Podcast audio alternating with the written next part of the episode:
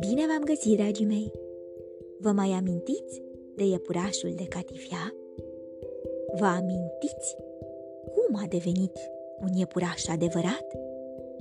Ei bine, în seara aceasta vom afla de ce peripeții va mai avea parte. Sunteți pregătiți de o nouă aventură? Haideți să pornim! Urmă o vară minunată.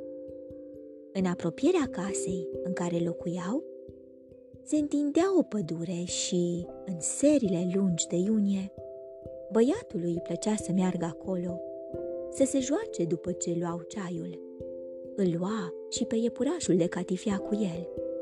Și, înainte de a porni să culeagă flori sau să se joace de atâlharii la drumul mare printre copaci, de fiecare dată îi făcea iepurașului un culcuș printre ferici ca să stea cât mai confortabil, pentru că era un băiețel tare inimos și dorea ca iepurașul lui să se simtă bine. Într-o seară, în timp ce iepurașul stătea singur în culcușul lui, urmărind cu privirea furnicile care alergau care încotro prin iarbă între lăbuțele lui, văzu două făpturi stranii furișându-se printre ferigile înalte și îndreptându-se spre el. Erau iepuri ca el, doar că mult mai pufoși și noi nouți. Erau tare bine făcuți, pentru că nu li se vedeau deloc cusăturile și atunci când se mișcau, își schimbau forma într-un mod ciudat. Erau când luni și zvelți, când rotunjori și dolofani, în loc să rămână la fel ca el. Lăbuțele lor călcau ușor pământul și se apropiară destul de mult de el, mișcând nibotic și din mustați, în timp ce iepurașul de catifia se uita să vadă unde era cheița, pentru că, în experiența lui, făpturile care se mișcau aveau de obicei un mecanism cu ajutorul căruia erau trași. Dar nu vedea nicăieri cheița. Cu siguranță era un tip de iepuraș cu totul nou. Cei doi se uitau la el mișcând din mustăți, iar iepurașul nostru se uita la ei. De ce nu te ridici să te joci cu noi?" întrebă unul dintre ei. Nu am chef," răspunse iepurașul de catifia, pentru că nu voia să le spună că el nu are mecanism cu cheiță. Hop, zise iepurașul cel pufos, e atât de ușor. Și făcu un salt într-o parte, ridicându-se apoi pe lăbuțele din spate. Nu cred că poți să te ridici, zise el. Ba pot, răspunse iepurașul de catifia. Poți sări mai sus ca oricine. Desigur că putea, atunci când băiatul îl arunca, dar nu avea de gând să le spună și lor asta. Poți să sar pe lăbuțele din spate?" întrebă iepurașul cel pufos. Era o întrebare teribilă, pentru că iepurașul de catifia nici măcar nu avea lăbuțele din spate. Partea de jos era croită într-o singură bucată, ca o pernuță de ace. Dar, așa cum stătea între ferici, spera ca ceilalți doi iepurași să nu observe. Mm, nu am chef acum, zise el din nou. Dar iepurii sălbatici au ochi foarte ageri. Unul dintre ei întinse gâtul și se uită mai bine. Nici măcar nu are lăbuțele din spate, strigă el. Cine a mai auzit de iepure fără lăbuțele din spate? Ha, ha, ha! Și începu să râdă. Bam! strigă iepurele de catifia. Am lăbuțele din spate, dar stau pe ele. Atunci, întinde-le și arată Uite așa, zise iepurele sălbatic și începu să se învârtă și să danseze până ce iepurașul de catifia ameți. Nu-mi place să dansez, zise el. Prefer să stau jos.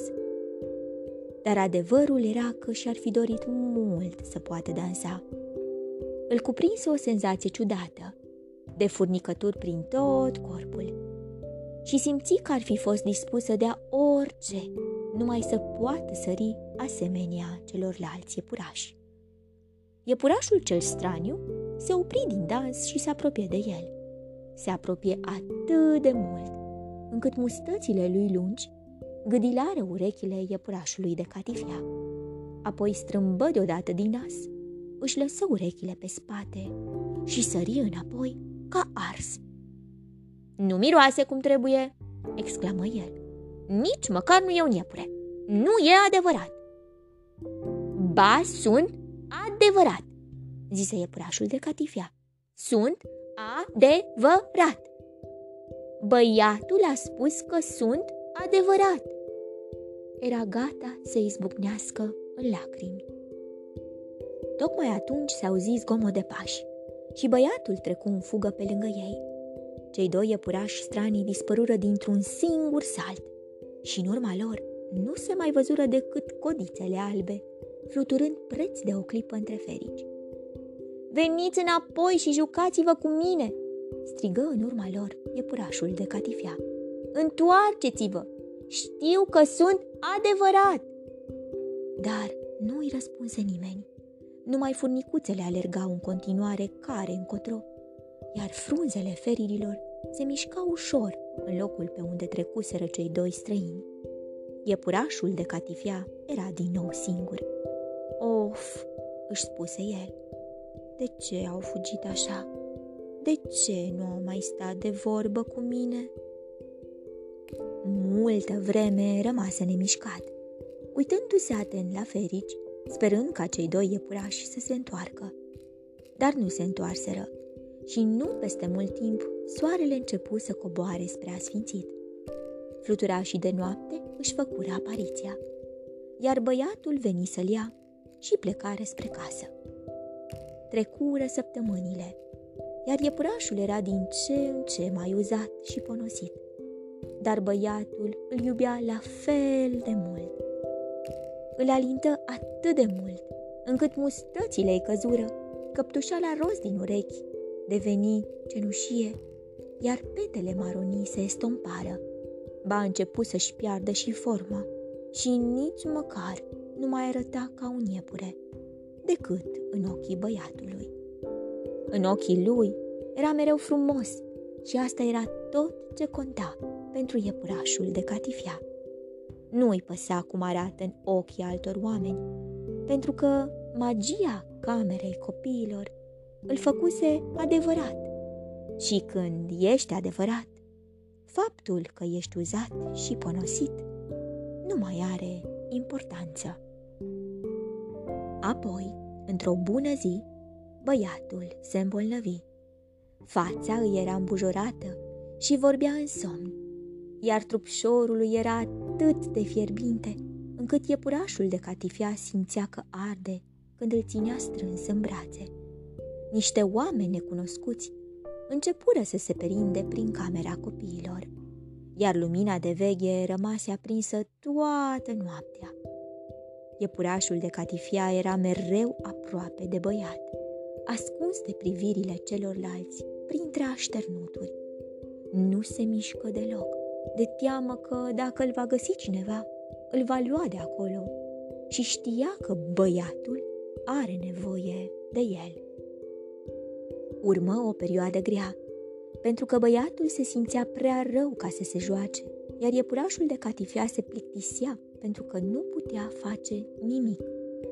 Dar se cuibări lângă el răbdător și începu să-și imagineze cum va fi când băiatul se va simți bine din nou și vor ieși împreună în grădină, printre flori și fluturi, și se vor juca jocuri minunate între tufele de smeură ca înainte. Plănui tot felul de lucruri încântătoare și, în timp ce băiatul stătea culcat, ci pe jumătate adormit. Iepurașul de catifia se strecură aproape de perna lui și le șopti la ureche. Nu peste mult timp, febra începu să scadă și băiatul se simțea mai bine. Putea să se ridice în capul oaselor în pat și să se uite pe cărți cu poze. Cu iepurașul de catifia cuibărit lângă el. Iar într-o bună zi, îi dădură voie să se ridice din pat și să se îmbrace. Era o dimineață luminoasă și însorită, iar ferestrele erau larg deschise. Îl duseră pe băiat în brațe pe balcon, înfășurat într-un șal, iar iepurașul de catifea rămase între așternuturi gândindu-se. Băiatul avea să plece a doua zi la mare. Totul era aranjat și nu mai rămăsese decât să ducă la îndeplinire sfaturile medicului. Vorbiră despre toate acestea în timp ce iepurașul de catifia stătea ascuns, cu capul livindu-i se doar dintre așternuturi și asculta. Camera urmea să fie dezinfectată și toate cărțile și jucăriile cu care se jucase băiatul în pat trebuiau să fie arse. Ura! își spuse iepurașul de catifia. Mâine vom pleca la mare. Băiatul îi vorbise de multe ori despre mare și iepurașul de catifia tare își dorea să vadă valurile mari, spărgându-se de țărm, micuții crabi și castelele de nisip. Tocmai atunci îl observă de Daca. Ce facem cu iepurașul cel vechi?" întrebă ea. Acela?" zise medicul. Acela e un sac de bacterii purtătoare de scarlatină. Să fie ars imediat. Cum? Nici vorbă. Cumpărați unul nou. Pe acesta să nu mai pună mâna niciodată. Și astfel, iepurașul de catifia a fost pus într-un sac, împreună cu cărțile vechi, cu poze și multe alte gunoaie. Iar sacul a fost dus în capătul grădinii, în spatele cotețului păsărilor. Era un loc tocmai bun pentru un foc, numai că grădinarul era prea ocupat în acel moment ca să rezolve și această problemă. Trebuia să scoată cartofii și să culeagă mazerea, dar promise că a doua zi va veni dis de dimineață și va da foc mormanului de gunoaie. În noaptea aceea, băiatul dormi într-o altă cameră și îi dădură un alt iepuraș cu care să doarmă. Era un iepuraș minunat, din pluș alb, cu ochi din sticlă adevărată. Dar băiatul era prea entuziasmat ca să-i pese de el. A doua zi urma să plece la mare și lucrul acesta era prea minunat ca să se mai poată gândi și la altceva. În timp ce băiatul dormea și visa la mare, iepurașul de catifea zăcea printre cărțile vechi cu poze în colțul grădinii, în spatele cotețului păsărilor și se simțea tare singur. Sacul fusese lăsat dezlegat, așa că, mișcându-se puțin într-o parte și în alta, reuși să scoată capul prin deschizătură și să se uite afară. Tremura puțin, pentru că fusese obișnuit să doarmă într-un pat adevărat, iar blănița lui se subțiase atât de mult din pricina îmbrățișărilor, încât nu îi mai oferea niciun fel de protecție împotriva frigului. Nu departe de locul în care se afla, văzut tufele de smeură ce creșteau drepte și dese, asemenea unei jungle tropicale, în umbra căreia se jucase cu băiatul în atâtea dimineți de demult. Se gândi la toate ceasurile acelea lungi și însorite, petrecute în grădină, la cât de fericiți erau și se simți copleșit de o mare tristețe. O mulțime de imagini îi trecură prin fața ochilor, unele mai frumoase decât altele. Căsuțele pentru zâne din straturile de flori, serile liniștite din pădure, când stătea tolănit între ferici și furnicile își croiau drum printre lăbuțele lui, ziua minunată în care își dăduse seama că este adevărat. Se gândi la căluțul de piele, atât de blând și de înțelept, și la tot ce îi spusese acesta. Ce rost mai avea să fi iubit, să-ți pierzi frumusețea și să devii adevărat. Dacă totul avea să se termine în felul acesta, o lacrimă, o lacrimă adevărată, se prelinsă pe boticul catifelat al iepurașului și căzu pe pământ. Și atunci se petrecu ceva straniu. În locul în care căzuse lacrima, crescu o floare, o floare misterioasă, cum nu se mai văzuse în grădină. Avea frunze verzi și lungi, de culoarea smaraldelor, iar în mijlocul frunzelor apăru un boboc ca o cupă aurie. Era atât de frumoasă, încât iepurașul de catifia uită de lacrimi și rămase cu ochii ațintiți asupra ei. Bobocul se deschise și din el păși o zână.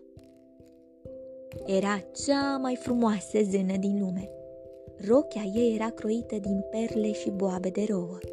În jurul gâtului și în păr avea flori, iar chipul ei era asemenea celei mai desăvârșite petale. Zâna se apropie de iepurașul de catifia, îl luă în brațe și îl sărută pe boticul de catifia, umed de lacrimi. Iepurașule de catifia, zise ea, nu știi cine sunt eu? Iepurașul de catifia ridică privirea spre ea și îi se păru că îi mai văzuse chipul undeva, cândva, dar nu își mai amintea unde. Eu sunt zâna magiei camerei copiilor, zise ea. Eu am grijă de toate jucăriile iubite de copii. Când sunt vechi și uzate și copiii nu mai au nevoie de ele, eu vin și le iau cu mine ca să le fac adevărate. Dar eu nu am fost adevărat și până acum? întrebă iepurașul de catifia. Ai fost adevărat pentru băiat, îi răspunse zâna, pentru că te-a iubit. De acum vei fi adevărat pentru toată lumea. Ținându-l strâns în brațe pe iepurașul de catifia, zâna își luă zborul spre pădure. Răsărise luna și totul era scăldat într-o lumină alburie. Întreaga pădure era o ferie și frunzele ferigilor străluceau ca argintul înghețat. În luminișul dintre copaci, iepurii sălbatici dansau cu propriile umbre pe iarba deasă și catifelată. Însă când o văzură pe zână, cu toții se opriră din dans și se așezară în cerc, cu ochii ațintiți asupra ei. V-am adus un nou tovarăș de joacă, zise zâna. Trebuie să fiți foarte drăguți cu el și să-i arătați tot ce trebuie să știe în ținutul iepuresc, căci va locui cu voi pentru veci de veci. Îl sărută din nou pe iepurașul de catifia și îl așeză în iarbă. Fugi și te joacă, iepurașule, zise ea. Însă iepurașul rămase nemișcat o bună bucată de vreme. Când îi văzu pe toți iepurii sălbatici dansând în jurul lui, își aminti deodată de lăbuțele din spate și nu vru ca ei să vadă cum e croit într-o singură bucată. Nu știa că prin cel din urmă sărut, zâna îl transformase cu totul. Și poate că ar mai fi stat acolo multă vreme, prea rușinos ca să facă o mișcare, dacă nu l-ar fi gâdilat ceva la botic. Și, înainte de a-și da seama ce face, ridică lăbuța din spate ca să se scarpine. Astfel află iepurașul că de fapt are lăbuțele din spate, în loc de catifia ponosită. Avea blăniță ca fenie, moale și strălucitoare. Urechiușele îi se mișcau singure, iar mustățile erau atât de lungi, încât măturau iarba. Făcu un salt și bucuria de a avea lăbuți adevărate se dovedi atât de mare, încât porni să facă ocolul luminișului în salturi, folosindu-se de ele, sărind dintr-o parte și în alta și răsucindu-se cum făcuseră și ceilalți iepurași. Era atât de fericit, încât atunci când se opri într-un târziu să se uite după zână, aceasta dispăruse. În sfârșit, era un iepure adevărat, acasă, printre ceilalți iepuri. Trecut toamna, apoi iarna, și veni primăvara. În zilele calde și însorite, băiatul ieșea să se joace în pădurea din spatele casei. Într-o zi, în timp ce se juca, zări doi iepuri ieșind dintre ferici și uitându-se spre el. Unul dintre ei era cafeniu peste tot, pe când celălalt avea urme ciudate pe sublăniță, de parcă ar fi fost cândva pătat, și petele acelea s-ar fi întrezărit și acum. Ceva din trăsăturile lui, poate boticul moale sau ochii negri, îi păru familiar băiatului care își spuse Ia te uită! Arată în tocmai ca vechiul meu iepuraș de catifia, care s-a pierdut când am avut scarlatină. Nu avea de unde se știe și nu află niciodată că era chiar vechiul lui iepuraș de catifia, care se întorcea din când în când să vadă ce mai face copilul, care îl ajutase să devină adevărat. Dragii mei, voi ce credeți că se întâmplă cu jucăriile voastre atunci când le pierdeți sau au fost aruncate pentru că s-au stricat? Vă invit să-l desenați pe iepurașul de catifia. Vă urez somn ușor, vise plăcute, îngerii să vă sărute. Pe curând!